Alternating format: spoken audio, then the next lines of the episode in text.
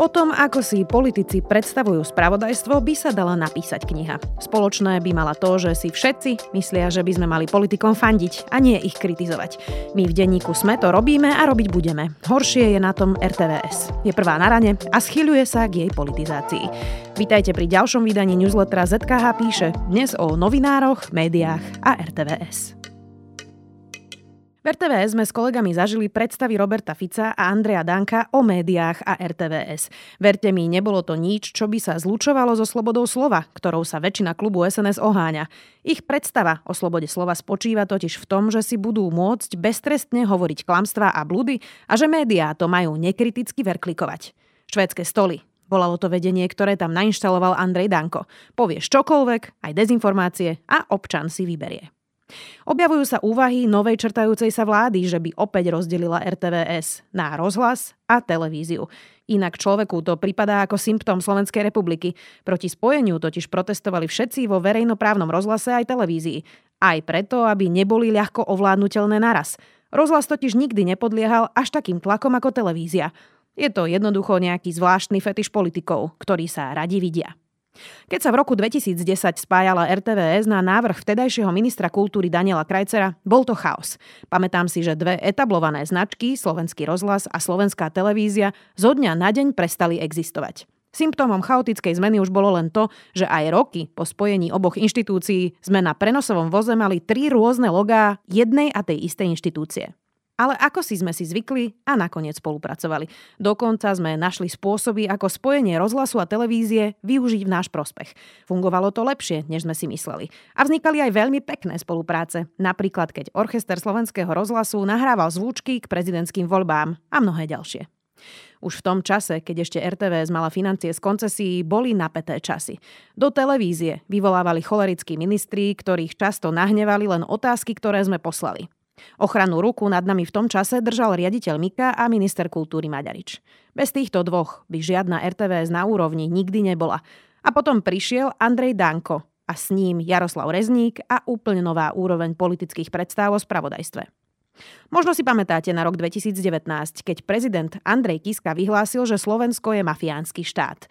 Pobúrilo to vtedy politikov aj mnohých komentátorov, pretože sme ešte nevedeli alebo nechceli vedieť, že je to dosť presný opis spôsobov, podľa ktorých mnohé zložky štátu naozaj fungovali. RTVS v tom týždni na jednotke vysielala film Krstný otec. Predseda SNS a predseda parlamentu Andrej Danko bol vtedy presvedčený, že to televízia urobila na schvál. Nepochopil ani tak základnú vec, že filmy sa do televízií nakupujú s ročným predstihom – v jeho mentálnom svete sa všetko robí napriek, na schvál a nič nie je náhoda. Už som to raz písala aj v tomto newsletteri. Prišli jeho predstavy, aby každý minister SNS bol v reportážach športových, spravodajských. Aby RTVS vysielala každý jeho prejav, každú jeho cestu.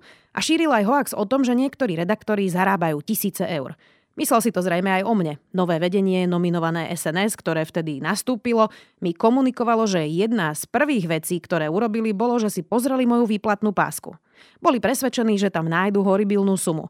Zostalo vtedy len trápno a žiadna senzácia sa nekonala. Na našu branžu som totiž zarábala dosť málo. Toto bol ich mentálny svet. Peniaze, vplyv a propaganda. Toto všetko hovorím preto, že vláda ešte nevznikla a už sa objavujú informácie, že by chceli rozhlas a televíziu opäť rozdeliť. Zastavme sa najprv pri tomto bode.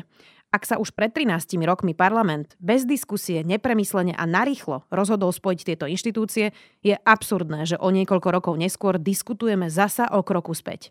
Takto sa jednoducho nedá budovať nič. Základom politickej práce musí byť aj stabilita zákonov, inštitúcií, daňového aj dôchodkového systému, podnikateľského prostredia. Nedá sa každé 2-3 roky otočiť loď úplne iným smerom. Rozdeliť televíziu a rozhlas chcú vraj preto, že si rovno rozdelia vplyv, pod ktorý bude patriť. Televízia má vraj patriť Smeru, rozhlas SNS. Samo o sebe je to tak škandalózne, že v iných krajinách by sa ľudia chystali do ulic. Predstavu črtajúcej sa vlády o tom, ako majú vyzerať rozhovory a spravodajstvo, si môžete pozrieť na Dezinfoveboch. Erika Vincovreková, ktorá s absolútnym obdivom prikyvuje každému respondentovi. Mimi Šrámová, ktorá denne zaplavuje sviete fandením strane Smer. Ich nekritické otázky a 20-ročný zmetený redaktor Flašikovho e-reportu, ktorý chodí po koncertoch s Jadrankou a má právo prvé otázky na tlačovkách Smeru. Vrchol už je len to, že novej koalícii netlieskali len novozvolení poslanci, ale aj celé toto pseudonovinárske panoptikum. Vytlieskavanie. Presne tak si predstavujú, že bude vyzerať novinárska práca. Myslel si to aj Igor Matovič. V absolútnom nepochopení našej práce nastúpil do funkcie premiéra a očakával, že mu všetci budeme robiť fanúšikov. Keď prišla kritika, nezvládol ju. Dodnes na nás prská a svoje vlastné neúspechy hádže na kritické médiá. Ani jemu sme netlieskali a nebudeme ani nikomu inému. V časoch, keď hrozí RTVS mečerovská politizácia, keď nový čas kupuje Penta, Pluska a plus 7 dní už dlho otvorene píšu pre svojich majiteľov na objednávku a na internete zúria dezinformátory, pamätajte si pre vlastné dobro, ktorým médiám vlastne odpovedať politici nechcú. Markíza, Aktuality, Enko, Sme, čo chvíľa, podľa mňa aj Joj, možno dokonca aj Postoj. Možno aj podľa tohto budete presne vedieť, aké spravodajstvo vlastne čítať a pozerať. RTVS držím palce. Hoci tam sú mnohí ľudia, s ktorými profesne nemôžem súhlasiť ani oceňovať ich prácu, ide o inštitúciu. Ide o televíziu a rozhlas, ktorá má slúžiť občanom, nie politikom. Bude dôležité sledovať, čo sa najbližšie týždne bude diať, pretože platí pravidlo, že najnepopulárnejšie nedemokratické kroky sa dejú bleskovo, rýchlo a hneď po voľbách. Buďte v strehu, bude to treba. Podcast týždňa o getách a chudobe. Sídliště Mojžíř má v Ústí nad Labem špatnou pověst. Stalo se fakticky něčím jako no-go zónou, jaké známe ze zahraničí. Obyvatelé sídliště Mojžíř v Ústí upadají do stále větší izolace.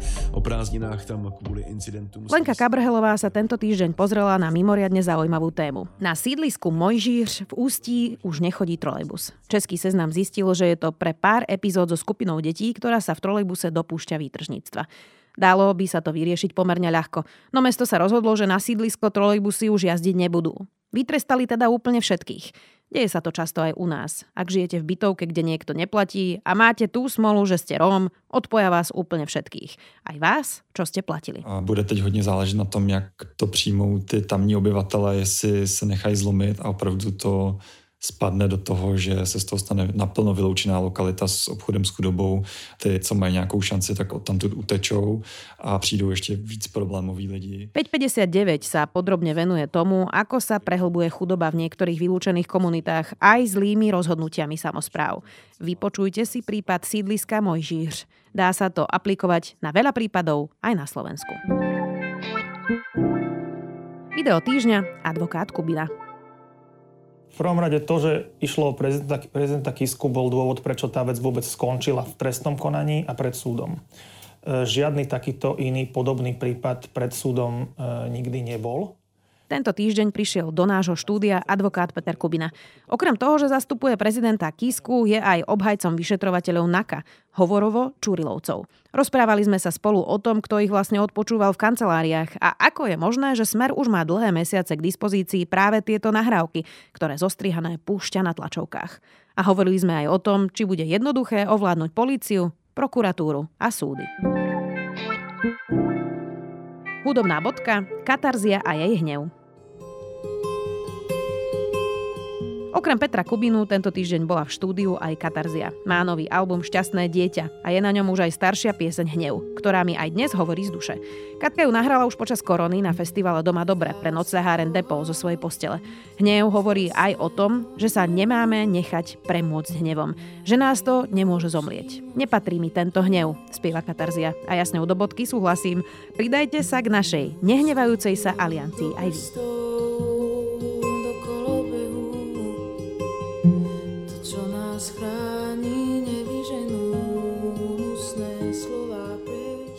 Toto bolo 76. vydanie newslettera ZKH píše. Ďakujem, že nás stále čítate a počúvate. Do počutia opäť o týždeň.